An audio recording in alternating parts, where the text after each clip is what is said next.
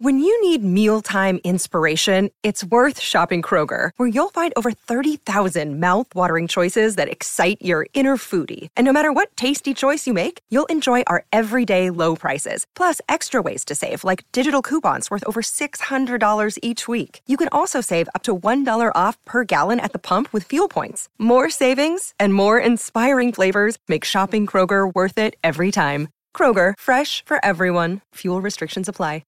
Another day is here, and you're ready for it. What to wear? Check. Breakfast, lunch, and dinner? Check. Planning for what's next and how to save for it? That's where Bank of America can help. For your financial to-dos, Bank of America has experts ready to help get you closer to your goals. Get started at one of our local financial centers or 24-7 in our mobile banking app. Find a location near you at bankofamerica.com slash talk to us. What would you like the power to do? Mobile banking requires downloading the app and is only available for select devices. Message and data rates may apply. Bank of America and a member FDIC. Welcome to Cobras and Fire. This week, we're talking about the greatest year in rock. They say hindsight is 2020. So let's do a complete 360, jump in the hot tub time machine, and go back 24 years to 1996. It's been a month or two since I've been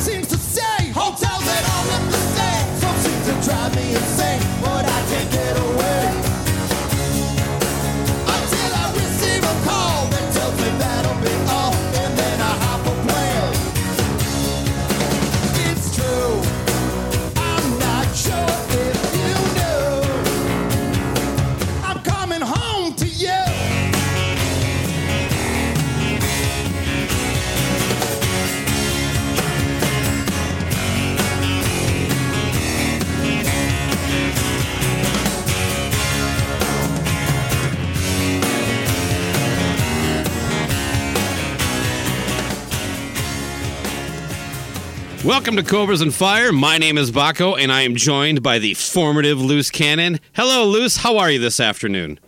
Baco, you had me at hello. Oh, that's nice. You didn't even say it, and you had me. Uh, I did actually say hello. No, I don't think you did. At least think you asked me how I was doing. I said hello, Loose. How are you this afternoon? I don't know. I missed it. I, I'm not really paying attention to pleasantries, but I am doing great, and I am. I am uh, excited to talk about the greatest year in rock, 1996. Yes? Show me the money. That's Oh, uh, for some reason I'm stuck on movies, and we're here to talk about music. But uh, we'll do we'll do a little bit of both, I suppose. Yeah, we're gonna talk about a little bit of everything, man. It's it's it's that's what these are all about. Going back in the little time machine, you know. And it's a lot of work to put these together, right? I mean, but it's still fun.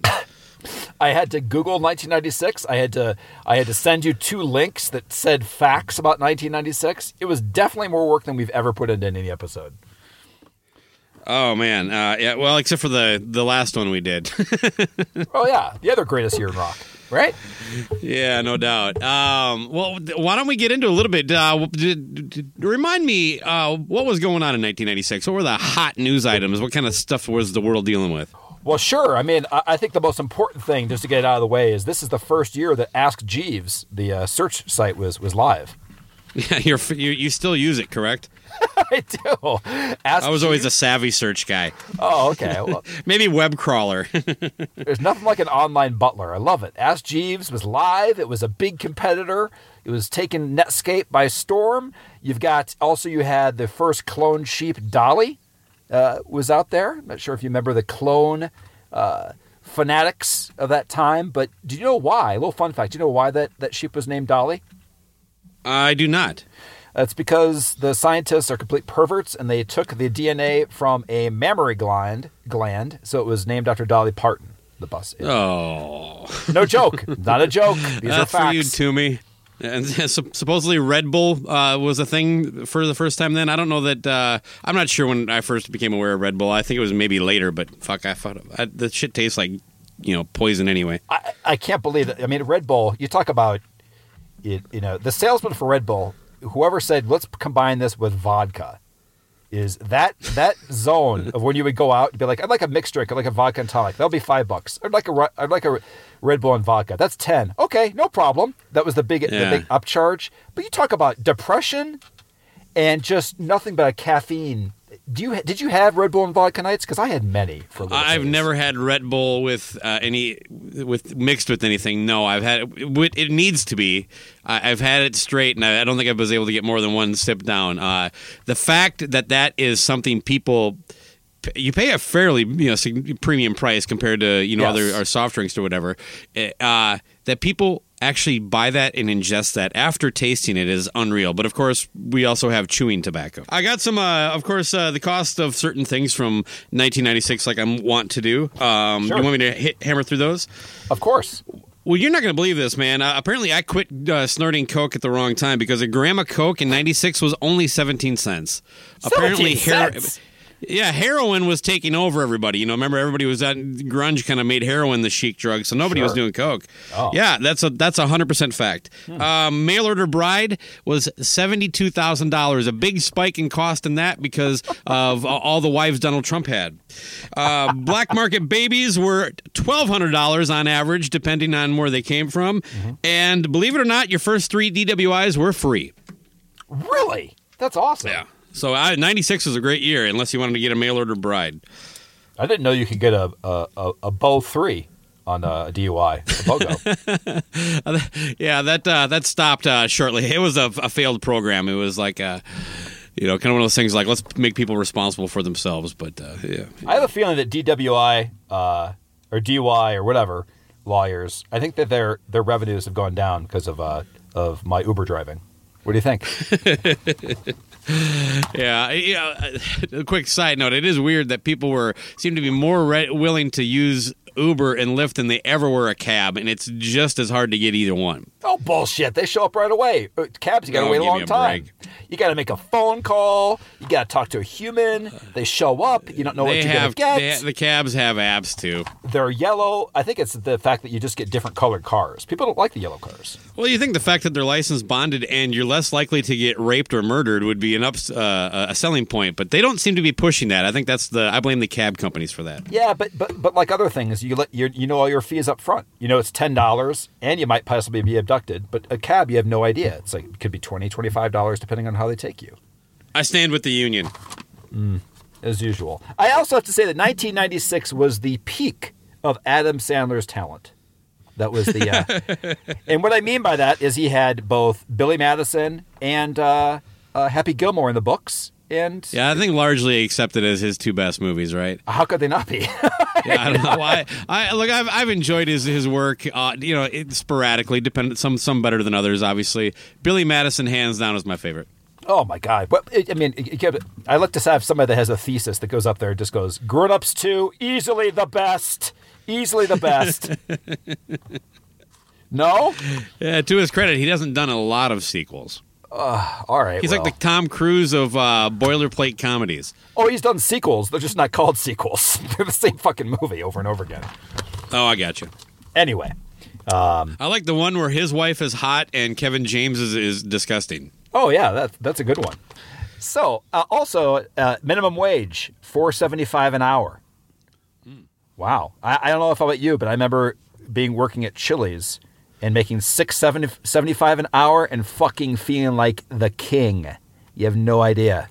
Man, in 1996 was the year I moved to the Twin Cities. I went from probably making around that 675 you were making to like 1150. Uh huh. And it was like I was like suddenly like an upper class version of myself. That's what I mean, right?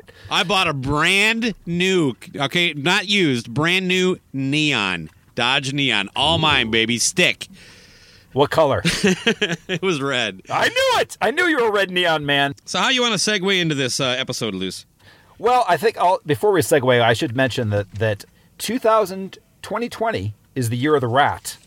Also, 1996, also the year of the rat. Let's see here. Hold on. That would mean uh, we would have to have uh, a, a divisible number of 12 between that year and I'm just, That- that- you know what? 24 works out.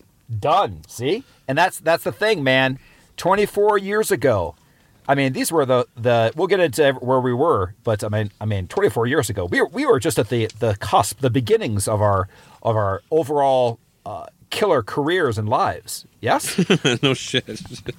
I mean, did you think then where you'd be now at 53? Uh, uh, I'm still not. sh- I did. I I still don't think about where I'm going to be at 53. No. Uh, I'll let you know when I get there. You fucking prick. So in our 1991 episode, our only other 90s episode we've done on the greatest year of rock, we covered the fact that we dispelled the myth, the myth that we've been told that three smelly guys from Seattle shot and killed Rock dead. So the reason I mention this is that 1996, one of the one of the magazine covers were were Soundgarden kills grunge dead. This was 1990, 1996 was kind of a transitional period where, you know, however you want to say grunge and trends were going out. It was kind of an interesting uh, part time, just kind of like 91, where it was kind of moving towards maybe a little almost at nu metal. The grunge supposed fad had maybe worn down. Things were changing, would you not say? Sure. I would compare it more to 1990 when there was kind of a mix of old and new. Okay. Uh, 91, things kind of got cemented. Um, yeah, it, it, but I, I, I, I, get, I get what you're going with that. Yeah, because I think that looking back on this, that the the albums It definitely, well, hold on. It definitely was the last gasp for any real grunge at the time, right? I think so. Yeah. Yeah, it was like the last and the the, the, the of the big let's let's call it the big four or whatever. Yeah, Nirvana was done because Yep. Cobain was dead. Soundgarden re- released probably their last, I don't know, decent record. Yep. And Alice in Chains was their last record this year too, with uh, Lane, I should say. Yes, this was the last. I think I think ninety five was the actual self titled, or it might have been. The- the sorry, Three-Legged Did I Dog fuck it one? Is the three legged dog this year or is it unplugged? Fuck. I think it. I think you were right. I think Unplugged was this year. So yeah, we're probably a year after th they even did their last thing. So, uh, but as you know, we- we're always very tight on facts, so I'm sure we're right. But yeah, so you, but then you got new ones creeping up, which we'll get into. But Yep. yeah, I think that ninety six kind of kind of teed up the the two thousand era. Getting Yeah, very much, yeah. So yeah. So what you got? Would you like to go first? Give you have honors. For my first pick, I'm going to kind of follow up what you're saying there as far as there kind of being like an in between kind of movement thing. One of the bands that kind of latched on to a little bit of a grunge sound, but uh, almost has a classic rock feel to them too. But but kind of that that mixture of alternative and how things kind of grew out of grunge to be more than just grunge, but they, it wasn't more that it was still not typical mainstream pop rock or anything like that. Was a was a band I believe out of Chicago called Veruca Salt. Their first big hit was Seether, and that's probably their biggest song. Uh, inspired the band Seether to name their band Seether. Uh, so I blame them for that. Uh, they're completely at fault for that. But uh, you know, I really did enjoy this band. Their first uh, two full length records, and, and the song I'm going to play today is off an EP that was released in between. The EP was called "Blow It Out Your Ass," and this song is called "Shimmer."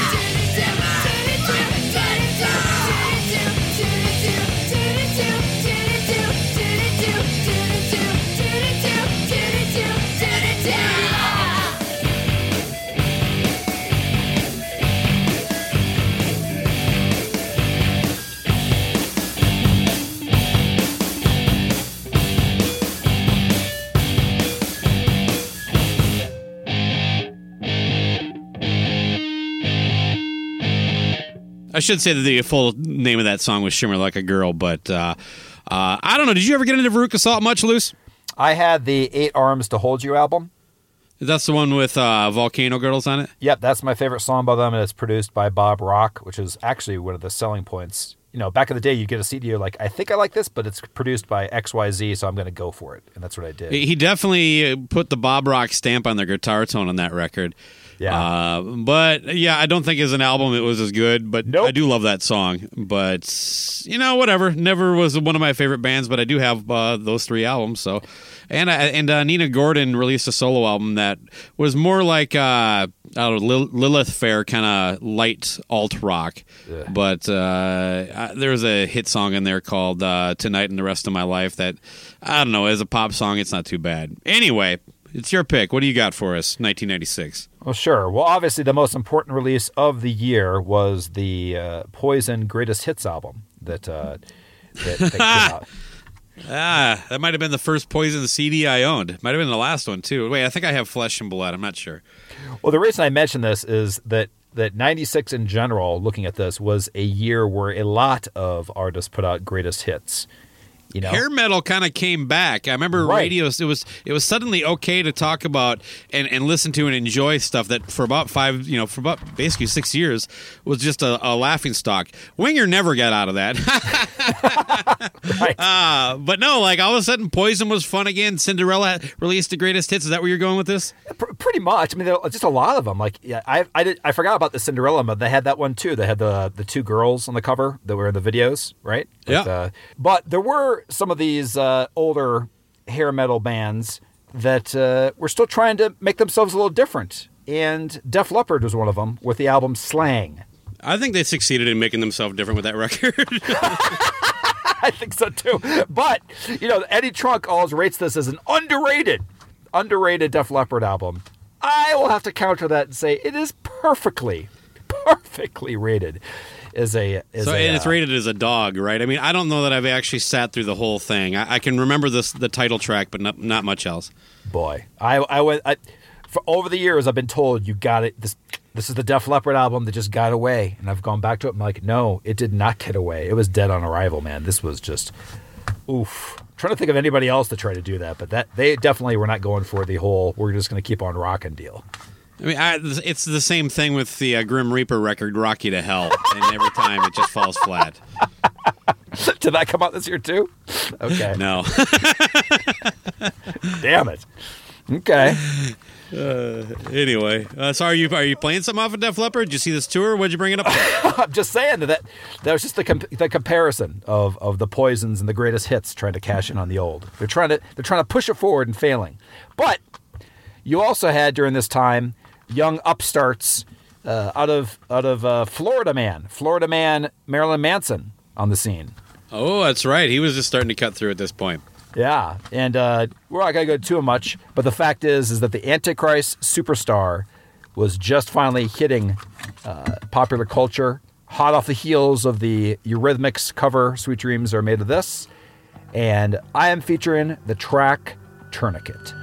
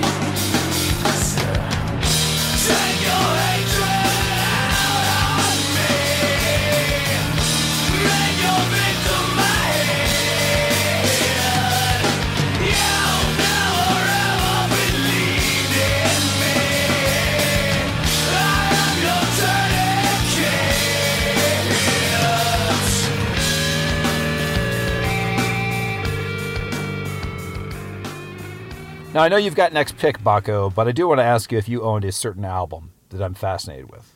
If I Yeah, what's that? Uh, Deep Purple's release Perpendicular.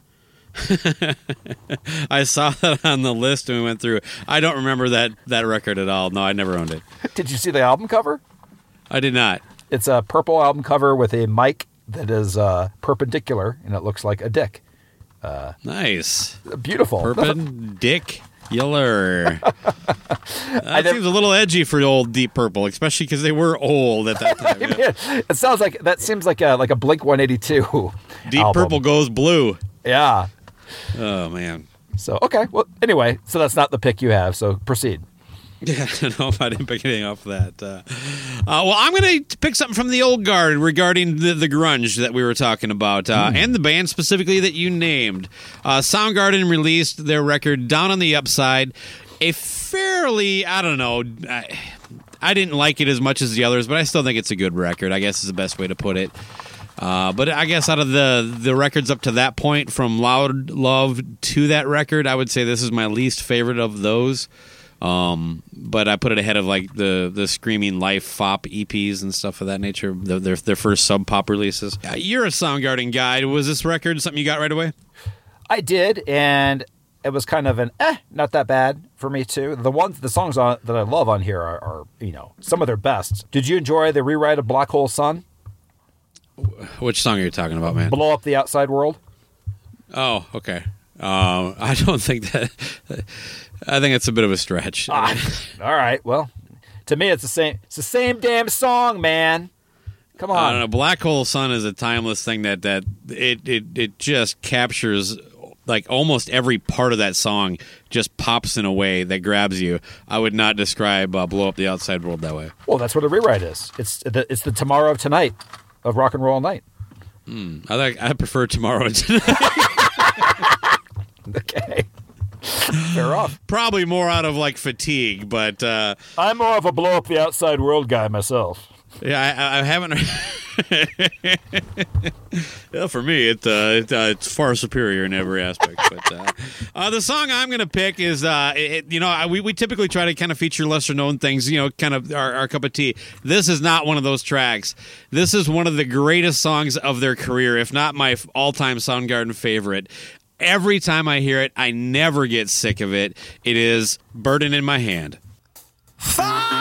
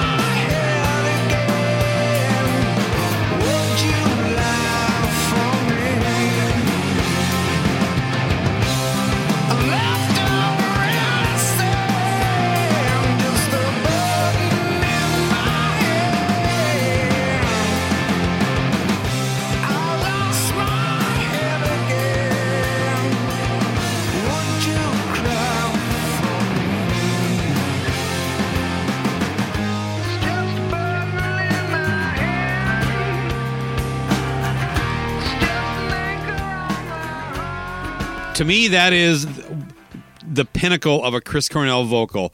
I mean, he just follow me, but just and, the music and the melody are just oh my god! It just left town river sound. Just just when he gets into that, mm, God, it's even just thinking about listening to it. It's got my hairs standing up.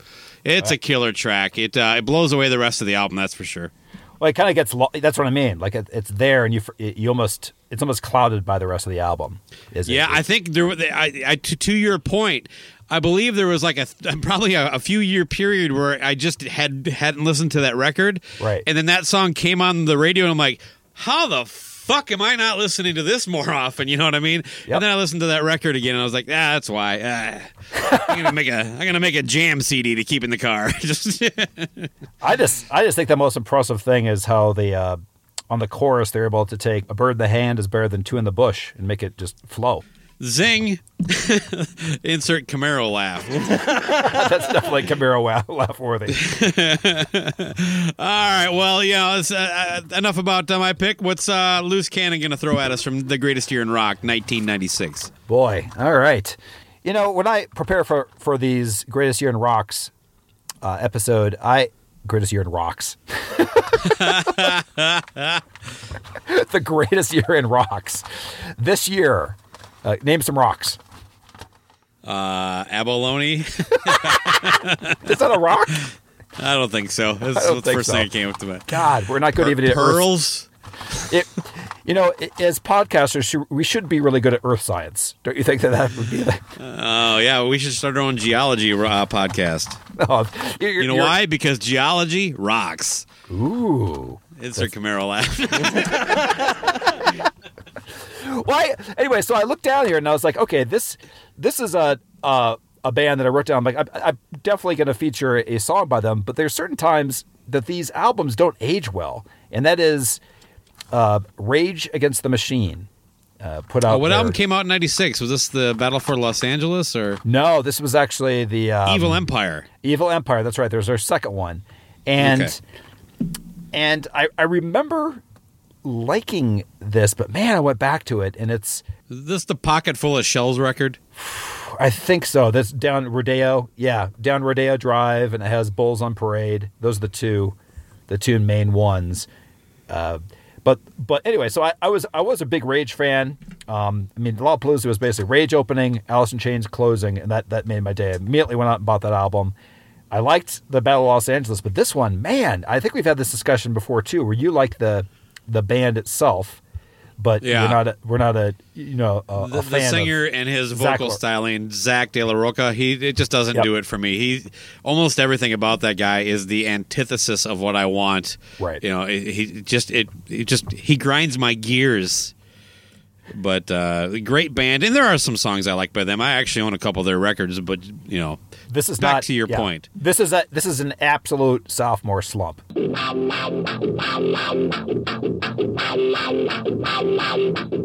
mean, I also think that's notable. In 1996, is Sublime put out a very popular song called "Date Rape." yeah.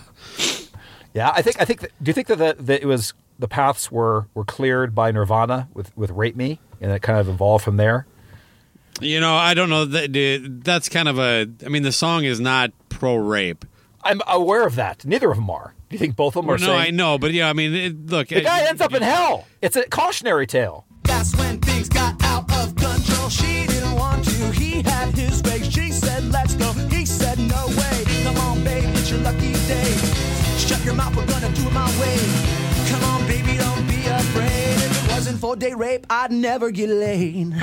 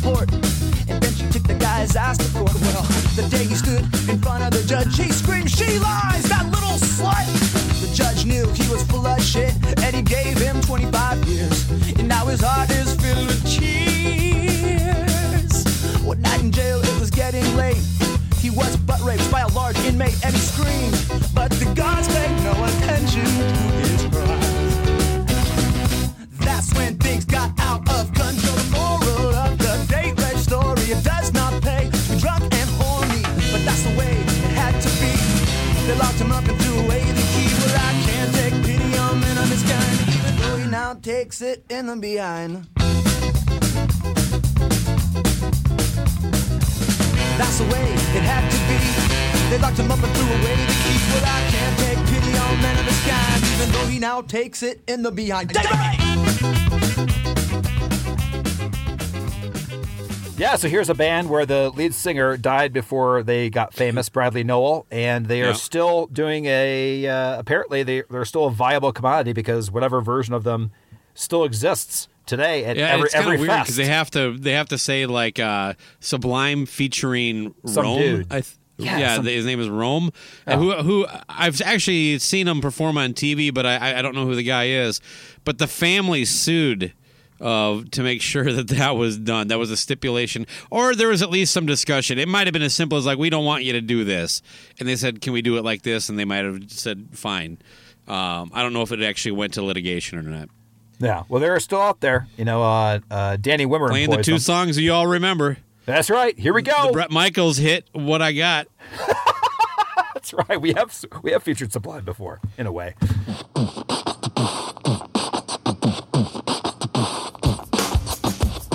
Yeah, real simple like that.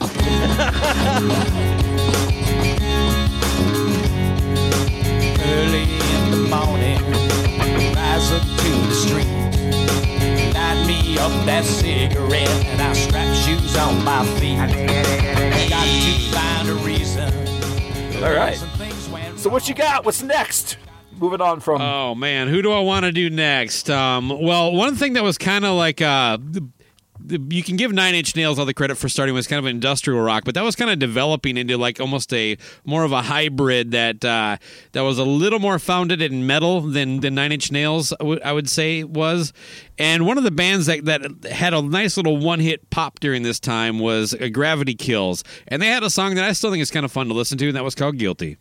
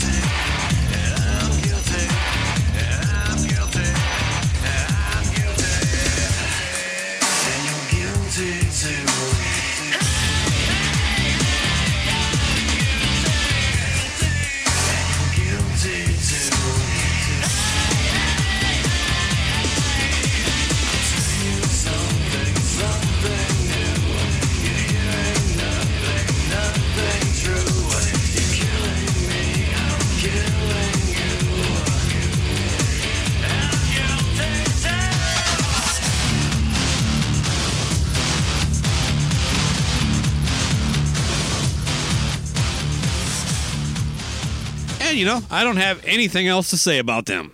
What's up with you, Loose? that's great. Okay.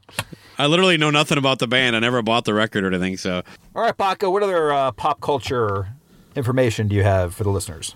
well, one of the things I, I you, you've brought up in past episodes was the the movies of the year, and it was always fun to count down. And uh, you know, although I I will say so far into this episode, it seems like I, I have got my libido and and self love under control. I haven't mentioned masturbating once yet, so maybe the maybe right. the movies will do it Well, for us. But, this was uh, ten years after you'd calm down a little bit. Yeah, since the last exactly. You know, I'm no longer. You know, I'm, I'm in my uh, mid twenties at this point, so Sure. I, uh, you know, I'm, I'm now I'm just a you know manscaping and all all the time. But, You're just uh, grooming yourself. in different shapes. yeah, I got the. You, why don't we count down the from uh, the top twenty movies? We'll uh, we'll do twenty to eleven right now. You ready? okay, all right, yeah. At number 20 was the Richard Gere thriller Primal Fear with a young Edward Norton in it. Uh, I saw this in the theater. I did. I uh, I saw this as well. Quite a quite a twist ending. Yes, a twist. Uh, I've never fucking heard of this movie. It's got Minnie Driver and Campbell Scott in it. Uh, Big Night. Nope. Okay. the Frighteners. Oh, is this the one with uh, Michael J. Fox? Michael Fox? J. Fox. Yeah, that was a weird one. It was like half. It was kind of like Ghostbusters, half comedy, half. Yeah, okay. It says fantasy comedy. Yeah. So, yeah. All right. No, no, no. Never shit. saw it. You did? I did. It's all right. It's okay. Uh, horror movies suddenly became a thing again, uh, as far Oh, as like yes. uh, something that would uh, you know actually get people to the to the movie theater. Scream, the the Wes Craven movie, of course, with Neve Campbell, David Arquette.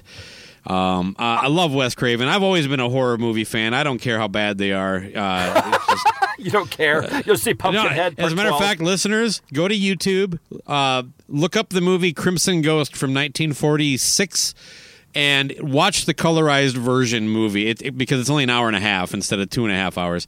Uh, but it it's it's it's brutally brilliant. Anyway, but I, I loved Scream. I thought it was great. oh, I loved it too. I'm actually surprised that that's where it ranked because it was such a big deal how much that movie made. I yeah, guess 'cause it pop culture horror. wise, I think it's got a much higher rating than most of these. This is just strictly box office. Yes, so. no, I, I agree. I'm just surprised on the ranking, but uh, great movie. All yeah. right. And uh, we got some French fried potatoes with Sling Blade coming in at 16.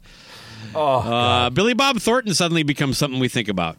he does, and and Angelina he he bags Angelina Jolie in a few few years. Sling Blade does. Yeah, no doubt. Um, this was uh, a, a pretty solid movie. I I didn't think I'd like it, but after it got all this, uh, you know, it basically became one of those movies you had to see at a certain point. agreed. Yeah. all right, at 15, another movie I've never heard of featuring Gwyneth Paltrow, uh, Hard Eight. Jesus. Okay. No. 16 and li- or, or at 14 is Secrets and Lies. I don't know any of these actors, so Nope. I'm guessing a Lone Star with again Chris Cooper and Elizabeth Pena. Jesus Christ. These movies are not classics. yeah, we're getting to them though. This is a one that's a very quotable, uh, probably the most quotable Tom Cruise movie ever. Jerry Maguire. Wow. Okay. Uh, again, I would think this is a top ten one. Okay. But uh, how much? number what- what's the? What's the? Does it say the box office at all next to it? Just you know, this does not have the numbers on the Okay, list I got. I'm sorry. All right. Go ahead. My apologies. I'll do better next time, Lewis. Don't don't hit me. Uh, and rounding out the top uh, or the the bottom twenty, whatever, twenty to eleven. At number eleven is Swingers, which brought us Vince Vaughn Yep. and um, uh, well, they don't list him here, but uh, what's his name? The guy who's got his hand in everything now, uh, uh, Favreau. Yeah, he's in the Mandalorian and everything now.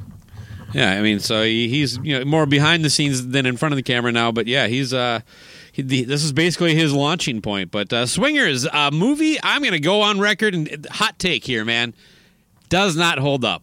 Nope. I didn't think The best thing about then. it is the, is the scene where they're playing Sega and they they makes Gretzky bleed. all I know is that I, even when I saw this, I was like, I don't get it. But you notice that this is another one that says money, two two in a row almost. That you're so you're so money, show me the money, and you're so money was a big word in, in box office that year. And we have this fucking movie to thank for the whole swing band movement with the Cherry Poppin' Daddies and all that fucking garbage. But uh, did not ever get into that. I was Nope. just like, I um, I had friends who were like, oh man, this fucking, I don't know, whatever.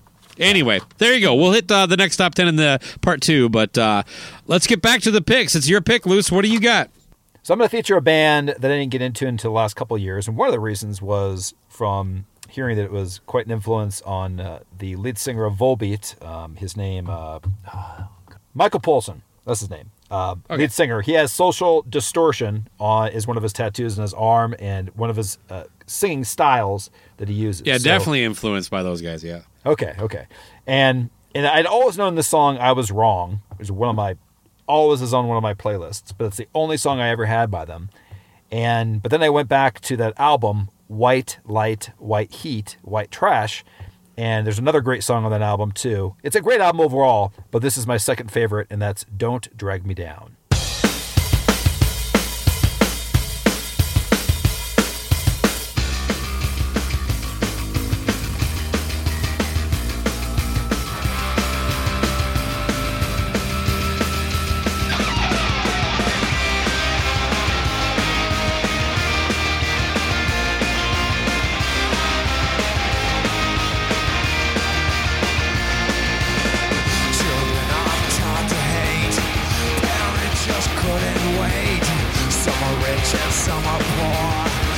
Others will just suffer more. Have you ever been ashamed about society try to keep you down? I begin to watch things change and see them turn around, turn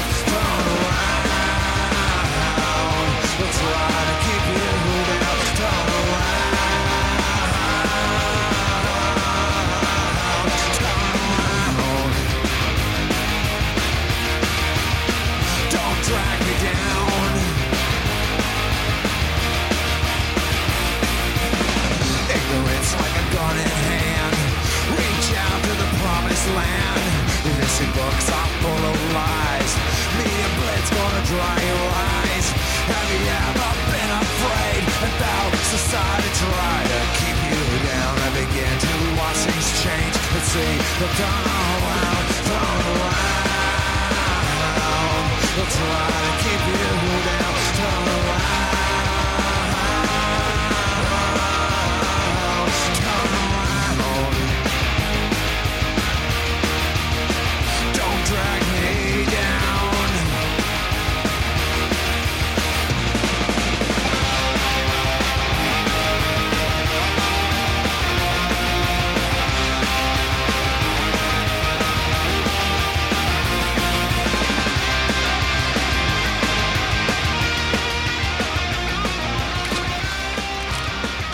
So, a question for you, Claudia Schiffer, would you?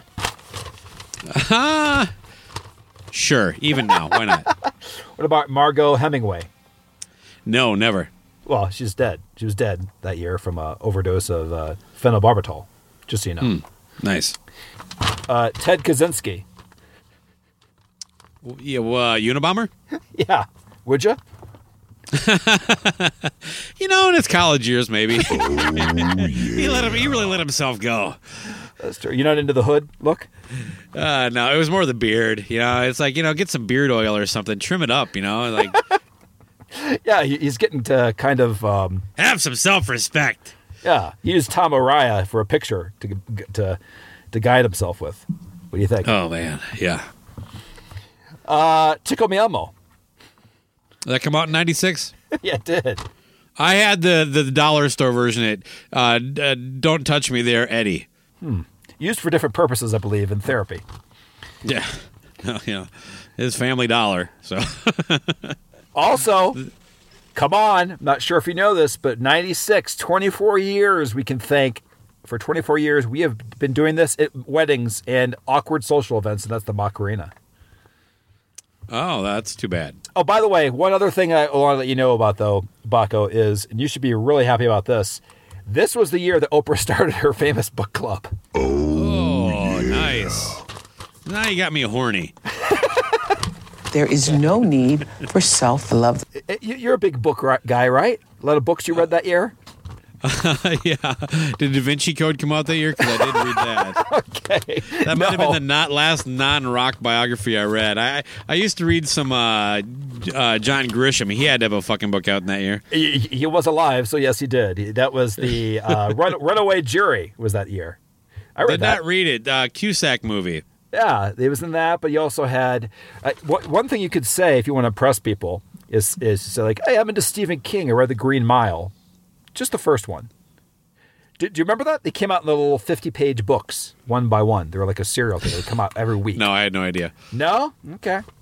Also, this is the year that It Takes a Village by Hillary Clinton came out. Yeah, I did know that. That's uh, pretty much uh, uh, a roadmap for for my life. Is like I ignore all the advice in that book. So it is it is an advice book, right? That's right. No, the, the, the original title was It Takes a Village to Hide the Evidence from All the People I've Killed. No shit. It takes a village. It does. A lot of shovels. No? Yeah, yeah, exactly. You can't, uh, you know, or a backhoe. that was with it. That's what that was. That was the second title. It takes a village or a backhoe. All right. Yeah, because a village, you get twenty people with shovels. A backhoe can do the same work in ten minutes. How many people are they accused of killing to, to further their lives? The- All those I don't know, plenty. theories? I don't Oh, know. I, God, it's Epstein's amazing. the latest one, right? Who is? Epstein. Oh yeah, Epstein too. I can see Yeah, that. He's got dirt on, on Trump and dirt on Cl- and, and on Clinton apparently, uh, but only Clinton is suspected of killing him. You know, go figure. But uh, Sure. Uh, he was on Saturday Night Live this last weekend. Was he? Oh, Epstein Yeah. was. Oh yeah, I did Yeah, see he that. was That in hell, yeah. Oh, he was in hell. A lot of people were in hell. I did see that. That's pretty good. Uh, what, what did he say? The because they said the devil appears to people in different forms. He says the devil appears to him as a woman his age. Not a bad joke for Saturday Night Live. no, no, not at all. But man, um, They So asked they- him what he was doing there, and he's like, just hanging. Uh, anyway, enough about the current Saturday Night Live. we've gone. Uh, that's the wrong year of the rat. So is it my pick? no, it's mine. Okay, you you, you have honor, sir. Continue. I'm going to go with something that was a new band at this time. Uh, and uh, you know what? Uh, I think probably a first for me. I'm playing two songs by uh, uh, artists that have a female singer at least. The other one, uh, I guess, yeah, they're, they're both mixed between men and women in the bands, and both of them. This is another one hit wonder band. I, I, I liked the CD okay, but this song I still think is pretty catchy. And it's the band Republica with the song Ready to Go.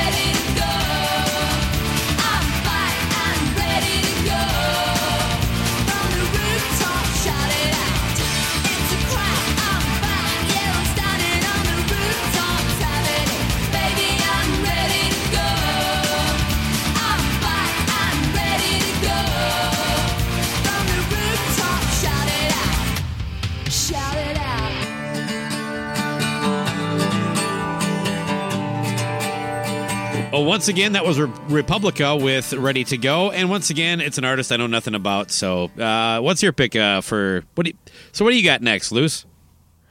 Yeah, at least I'm throwing some out there like you. I know nothing about Sublime. really. Except, I know the singer's dead, and he had a Dalmatian that he malnourished. That's right, Dalmatian.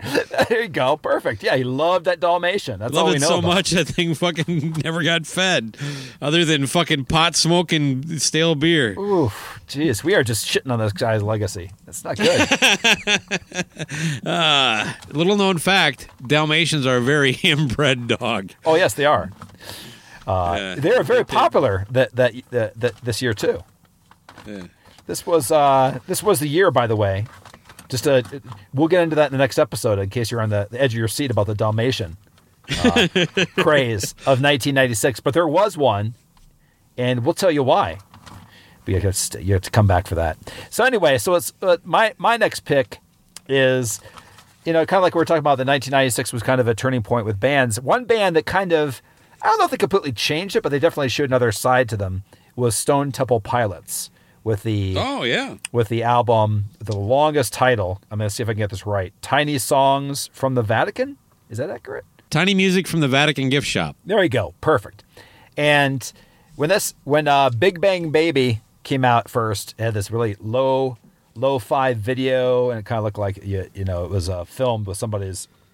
You know, it was just it was. I still remember that kind of creepy backwards walk uh, Weiland does at the end of it. yeah, and it was like I don't know if I like this or not, but then I then I, that's one of my favorite songs by them. yeah, it's a, it's a killer track. Yeah, but Ni- nice little off time riff to go against the kind of uh, beat. yeah, Yeah, so yeah, that, that, I think this album they took themselves next level, uh, big time. I, I think so. You know, it's probably not my favorite record by them, Nope. but it is a good album. Yeah, and the song I'm going to feature is actually one of the that where they showed kind of their.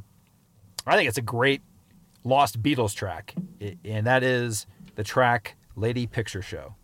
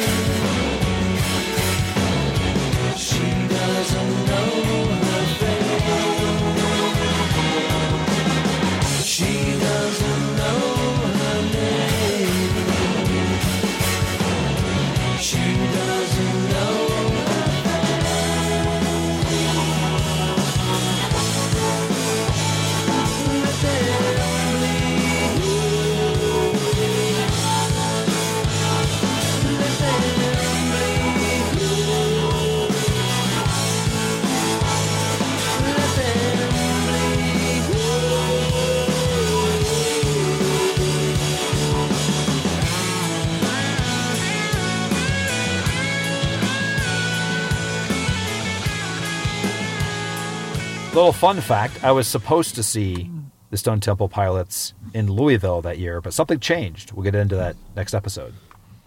Okay, that's that's two teasers in a row, man. I know it's a lot of teas. You got Dalmatians and a Stone Temple Pilots. Uh, Oh, but I cannot wait. I know. I mean, come on. But did you ever see Weiland with uh, with STP? Oh yeah, a few times. Really? Yeah. What what year? Like in this zone? Oh boy. Well, yeah, I, I saw them. Uh, shoot, trying to think here. It was the um no the the, the tour before this one.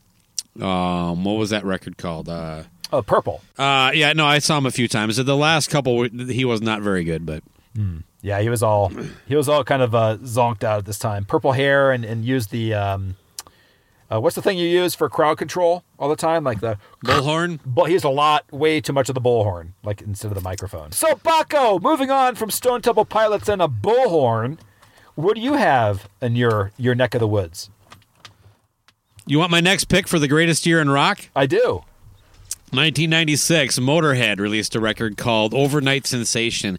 Still one of my favorite Motorhead records. Kind of, kind of underrated. CMC was a record label that I think eventually became Spitfire.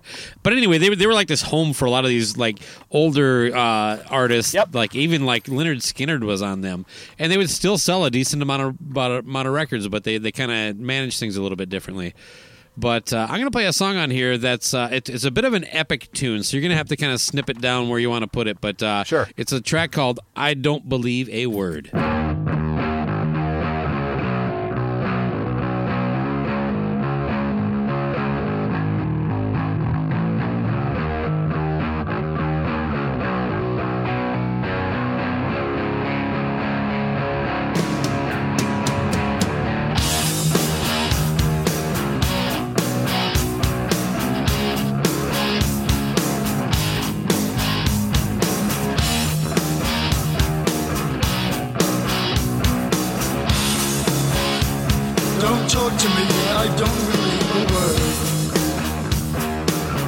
Don't try to make me feel alright.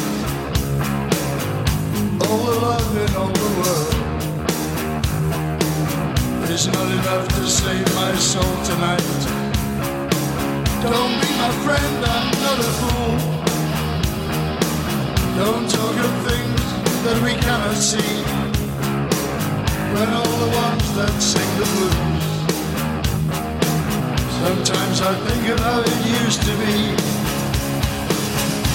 I have seen the devil laugh. I have seen God turn his face away. I have nothing left to lose. I have nothing left to say. I have seen the sky turn black. I have seen the seas run dry. I have nothing that is yours.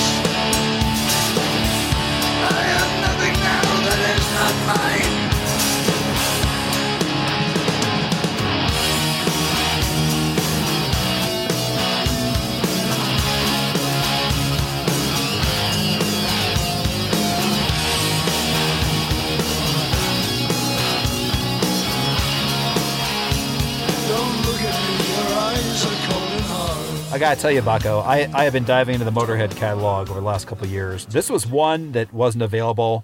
It was kind of hard to find. You know what I mean? Okay, To listen to it, and I finally listened to it after I saw it was on on your your. the uh, music collection that you rent every month didn't have it. No, they didn't. They didn't have the rights yet, but now they do.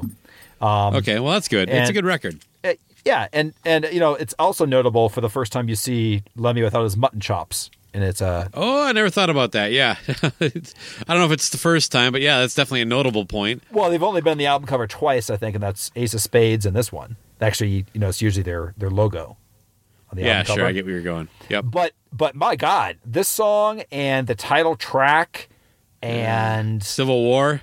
that's great. What's one of the uh, there's there's um something with the fox.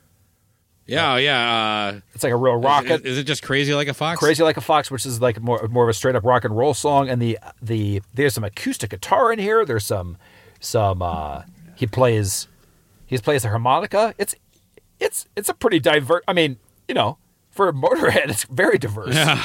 Right? I, I, I don't know if it was this summer or the following, but I saw Motorhead for the first time, um, and it was at an outdoor festival, and I was blown away at just how great they were. I think I've told the story, but when I first saw them inside, I was like, "Oh, this is it's just too loud." Yeah. it work it works outdoor. Yeah. Anyway, um, but yeah, so uh, you know, God uh, God bless you, Lemmy. Thank you for everything. And uh, what do you got for your next pick or the last pick of this episode? I suppose. Yes. Uh, how we how we going to wrap up part one of the greatest year in rock, 1996, Loose? We're gonna play my track of the year, and that is Dalmatian Weiland. I'm sorry. I'm sorry. Hold on. That's that's actually just more of a tease. So let's go. You know what? Uh, we were talking off off mic a little bit that in '94, you know, Tarantino hit hit uh, Hollywood and put out Pulp Fiction, and subsequently Dusk Till Dawn. He could pretty much put out anything. And did you see Dusk Till Dawn? I I not at the time. No, I, I've seen it. Yes. It's okay at best. Would you say yes?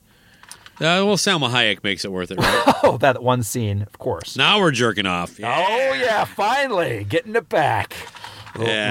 little, little vampire action, little little uh, place in the middle of the desert. You know, See, by '96, I didn't need to do it in the theater. I could just spank bank it, hit it when I had some free time before I went to bed. Sure. Very well organized and more options. And uh, for those not familiar, it's a vampire movie starring uh, uh, George Clooney. And for some odd reason, fucking Tarantino himself decides to put himself on Yeah, but he gets killed pretty quick, so oh, that's all right. Thank God. But uh, it's also got Salma Hayek's tits. oof, yes, as we've already covered. But uh, I just wanted to talk about it again. Apparently, this soundtrack is pretty ba- badass. It's, yeah, it's a good soundtrack. It's a good soundtrack, and that kind of the start of the whole thing where you would buy the soundtrack just because Tarantino kind of put together like Kill Bill and things like that. And he kind of lost his mojo along the way, I think. But overall, he puts together a pretty badass score. And one of them was the first time I'd heard, and it's not this song I'm going to feature because it goes, it's from an old album, but there's two songs by ZZ Top on this soundtrack. And one of them is an old one called uh, Mexican Blackbird, which is off of Fandango and is one of my favorite ZZ Top songs, but because it falls out of the parameters, is also off of ZZ Top's album Rhythmeen, which I never owned, but it is released in 1996, and that is the track She's Just Killing Me. So I did want to just to throw out a little bit about Tarantino. I mean, 94 and 96, the this is the zone where kind of cinema kind of flashed back to the whole, I don't know, let's just call it Scorsese, more independent, more, at least it wasn't just all There was a lot of big ones. You're right. I mean, Right? even even a little bit after this, with things like American Beauty and that kind of stuff, were Right. kind of started during this time. Yeah, and it was it was kind of a, it was a good thing for either you love Tarantino or not. At least you didn't get the same. Pulp Fiction blew me away the first time I saw it. I mean, Right? uh, yeah, it it was unreal. I've never seen a movie done that way before. Um, that was that well written, and the characters were so fleshed out. And flat out, I'm sorry, Travolta's uh, uh, the reception Travolta got for that performance. Way overrated. He's good in it. I like it, but they acted like this guy. Like we have no idea who he is. And I don't know. It just, I to know. me, uh, Bruce Willis uh, destroyed uh, in that, that movie. He was the best performer, but oh, everybody else was was was great. In Ving it. Rhames. Oh, how about uh, what's his name? Harvey Keitel. Yeah. My God, the Wolf. Fuck yeah. But l- l- let me, Uh, honestly, I think what's his nuts? Uh, Travolta, the most unlikable, boring character of all the main ones. Oh, of course, Sam Jackson made the movie. Oh, I that's mean, right. He kind of hit his. That was his first like real. Yeah, that was when he he went I'm gonna say motherfucker all the time, motherfucker. that's right, exactly. I mean, you got. I mean, who, Without that movie, there's no snakes on a plane, Oh. and there's no what's in your wallet. No, exactly. No, that was that was that was the movie. I mean, I remember But- being just shocked with so many parts of that movie, from the gimp to the the gun going off. The On, Gimp.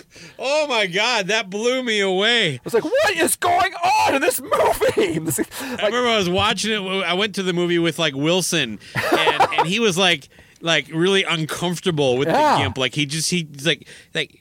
I don't understand the point of, of bringing what was the gimp? Does this guy just live in this box? I'm like, Jesus fucking Christ, man, let it go. because shit is gonna go get even worse. you know what I mean? Oh like my god, that, the the fact that you can make a conversation interesting about somebody eating a burger.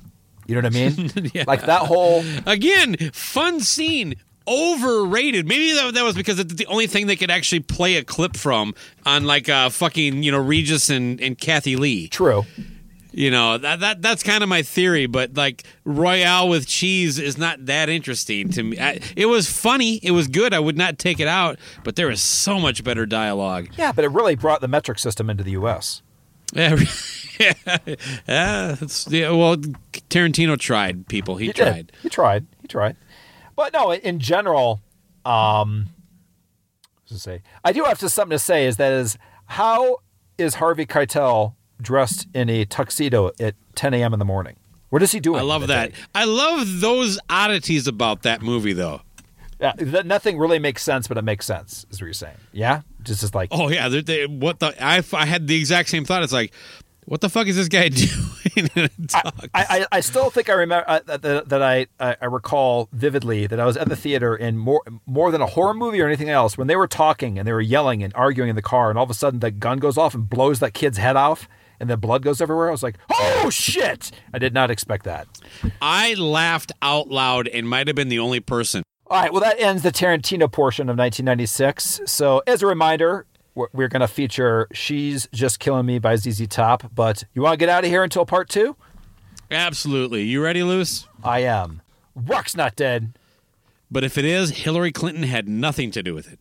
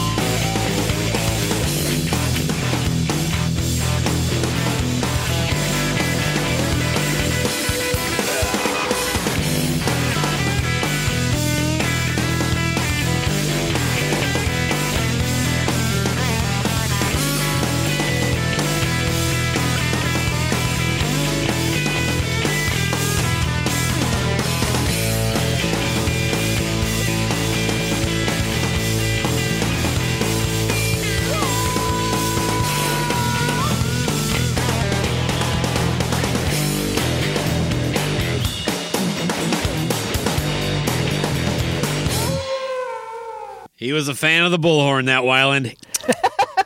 Love the bullhorn. That's what it says on his, his, uh, his grave. All right.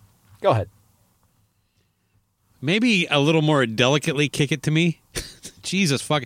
Well, one thing when we get into the songs, it, you, we can move a little quicker if we just kind of like move. But uh, yeah, set me up, man. Jesus. You want a better setup than than he had? He loved the bull, Go ahead. bullhorn in his grave. No, I want a better setup than. Ha ha ha! ha. Go ahead.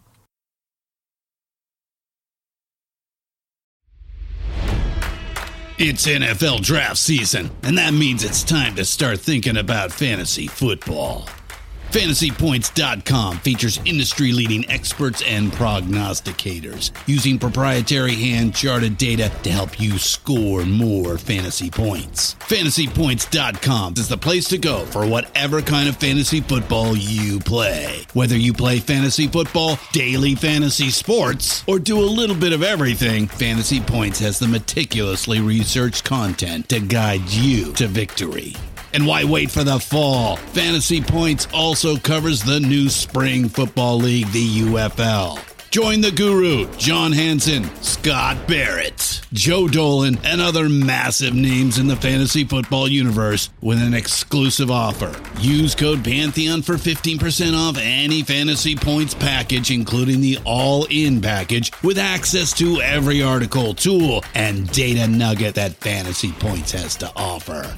That's fantasypoints.com and code Pantheon for 15% off at Fantasy Points. Fantasypoints.com, code Pantheon. Score more fantasy points.